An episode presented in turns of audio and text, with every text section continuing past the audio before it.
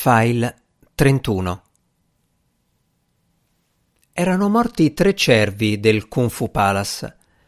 In seguito a un atterraggio d'emergenza in un'area commerciale era morto anche il governatore, mentre il pilota e il copilota erano rimasti gravemente feriti.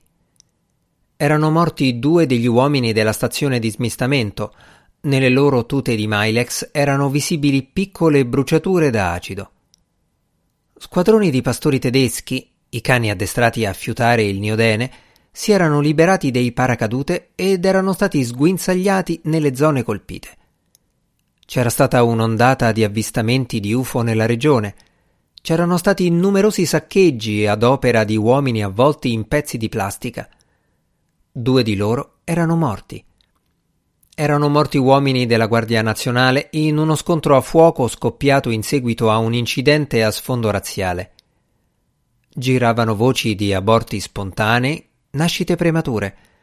Erano state avvistate altre nubi in espansione. Le persone che riportavano queste informazioni non verificate lo facevano con un certo rispettoso timore, ballonzolando sulla punta dei piedi per il freddo, con le braccia incrociate sul petto. Temevano che le storie potessero essere vere, ma allo stesso tempo erano impressionate dalla loro natura drammatica. L'evento tossico aveva scatenato lo spirito d'immaginazione. C'era chi inventava storie e chi ascoltava rapito. C'era un crescente rispetto per le dicerie più colorite, i racconti più agghiaccianti. Non eravamo più inclini di prima a credere o a dubitare di certe storie, ma adesso le apprezzavamo di più. Cominciavamo a restare a bocca aperta davanti alla nostra abilità di generare meraviglia. I pastori tedeschi. Questa la notizia rassicurante che ho incamerato. Il loro corpo robusto, il pelo fitto e scuro, la testa fiera, la lingua lunga e penzolante. Me li immaginavo a girarsi per le strade deserte con l'andatura pesante, vigili, capaci di sentire rumori che noi non siamo in grado di sentire, capaci di avvertire cambiamenti nel flusso delle informazioni. Li vedevo in casa nostra, che infilavano il muso negli armadi, le lunghe orecchie appuntite, quel loro odore di calore, pelo, riserve di forza. Nel casermone dormivano quasi tutti. Ho camminato rasente una parete in penombra. I corpi ammassati erano sprofondati nel sonno e parevano emettere un unico sospiro nasale. Alcune sagome si muovevano. Un bambino asiatico mi guardava con gli occhioni spalancati mentre cercavo un varco in mezzo a una decina di sacchi a pelo ravvicinati. Ho visto delle luci colorate che mi guizzavano all'altezza dell'orecchio destro. Ho sentito il rumore di uno sciacquone. Babette coperta dal suo cappotto, era raggomitolata su un materasso gonfiabile. Mio figlio, alla stregua di un pendolare ubriaco, dormiva seduto su una sedia con la testa abbandonata sul petto. Ho preso una seggiola pieghevole e l'ho portata vicino alla brandina dove si trovavano i più piccoli. E mi sono seduto lì, inclinandomi in avanti per guardarli dormire un confuso intreccio di teste e arti penzolanti. Quei visi calmi e morbidi esprimevano una forma di fiducia così assoluta e pura che mi rifiutavo di pensare potesse essere mal risposta. Doveva esserci qualcosa da qualche parte che fosse così grande, magnifico e temibile da giustificare una simile confidenza luminosa, quella fede innata, mi sono sentito travolgere da una disperata pietà.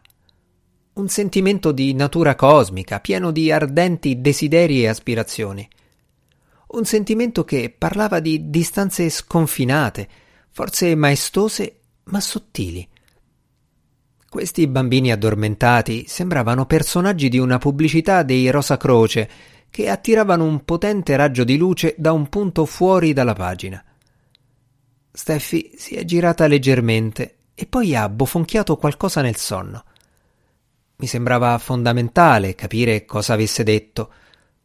Nello stato in cui ero in quel momento, con addosso il marchio mortale della nube di Niodene, ero pronto a vedere segni e indizi ovunque, presagi di strane consolazioni. Ho avvicinato la mia sedia a lei. La sua faccia, gonfia di sonno, poteva benissimo essere una struttura che aveva il solo scopo di proteggere i suoi occhi, quei suoi occhioni enormi e ansiosi, inclini a varie fasi di colore, a guizzi di estrema attenzione e a percepire l'angoscia degli altri. La guardavo, seduto lì dov'ero. Pochi istanti dopo lei ha detto qualcos'altro.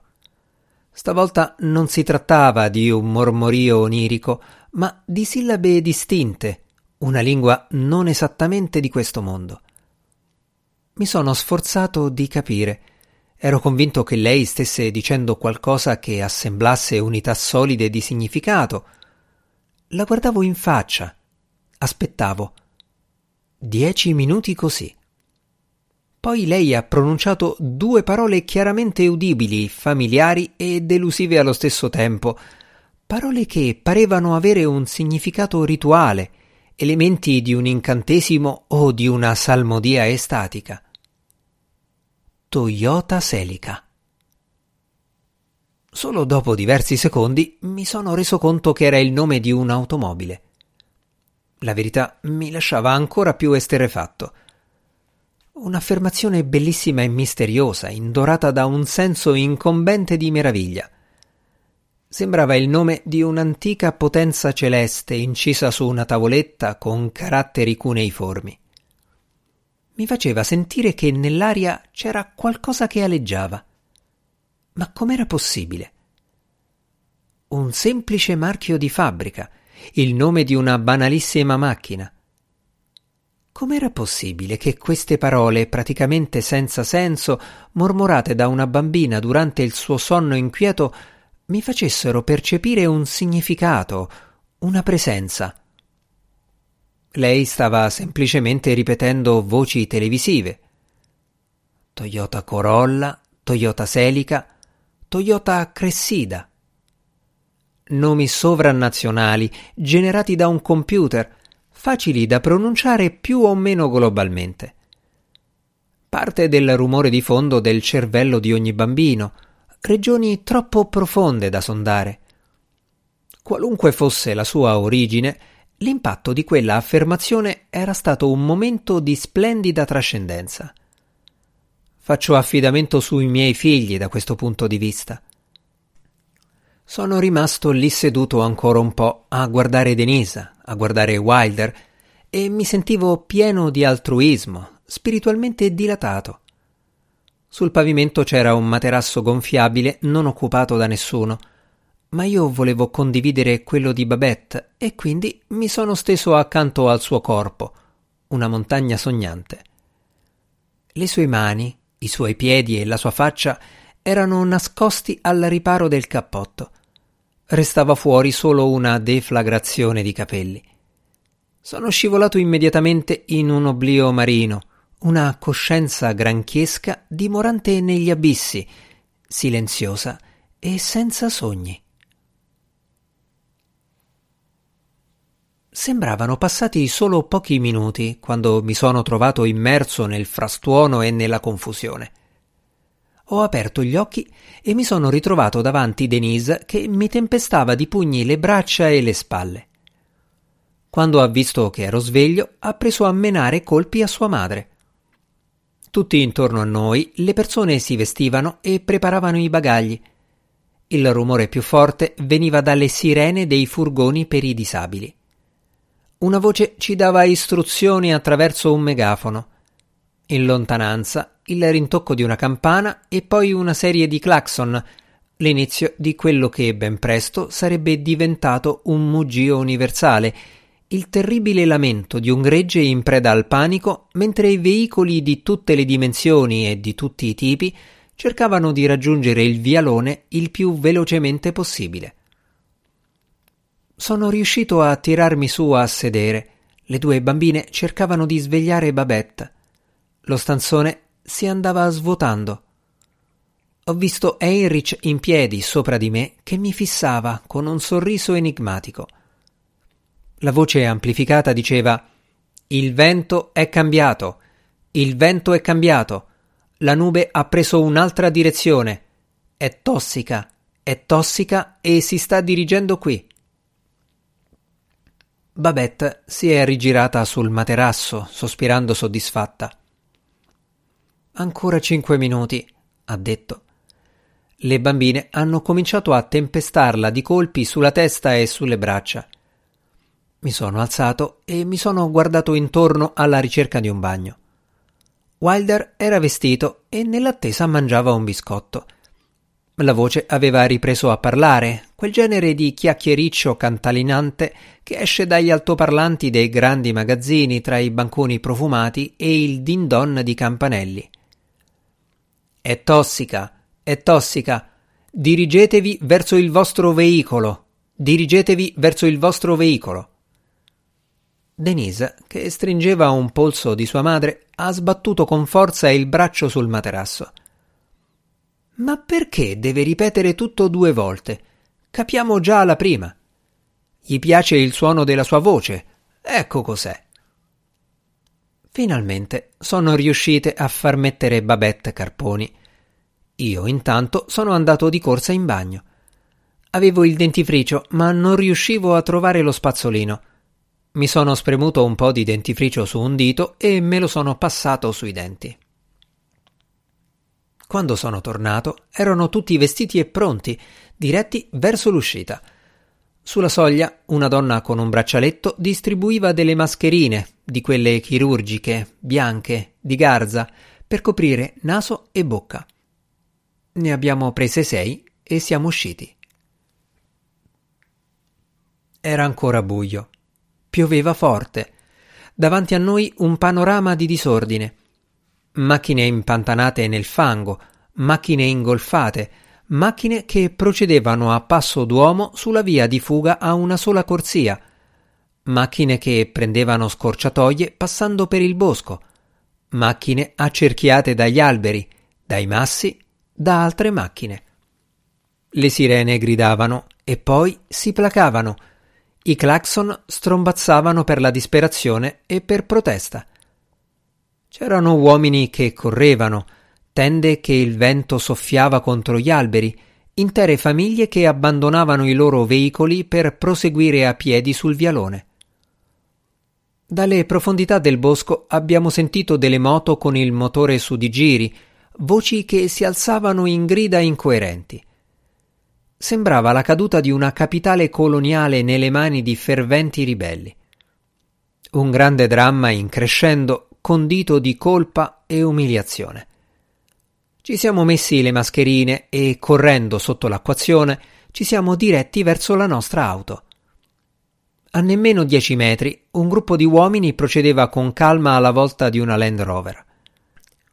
Sembravano istruttori di guerriglia nella giungla, uomini dalla corporatura snella e teste lunghe e squadrate si sono diretti nella fitta boscaglia, allontanandosi non solo dalla strada sterrata, ma anche da tutte le altre macchine che cercavano di imboccare scorciatoie. Sul paraurti avevano un adesivo con su scritto Il controllo delle armi è controllo della mente.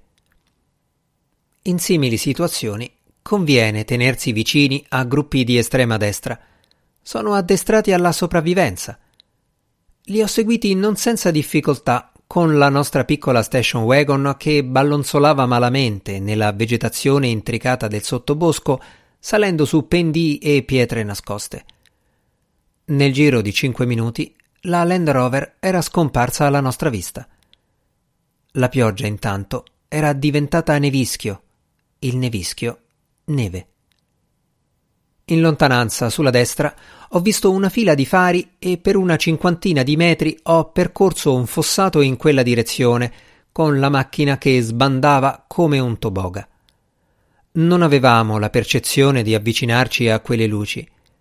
Babette ha acceso la radio e abbiamo appreso che gli evacuati dal campo degli scout dovevano dirigersi verso Iron City, dove ci si stava organizzando per fornire cibo e riparo. Abbiamo sentito dei clacson e abbiamo pensato che si trattasse di una reazione all'annuncio radiofonico, ma gli strombazzamenti continuavano con una cadenza rapida e incalzante, diffondendo nella notte tempestosa un senso di monito e paura animale.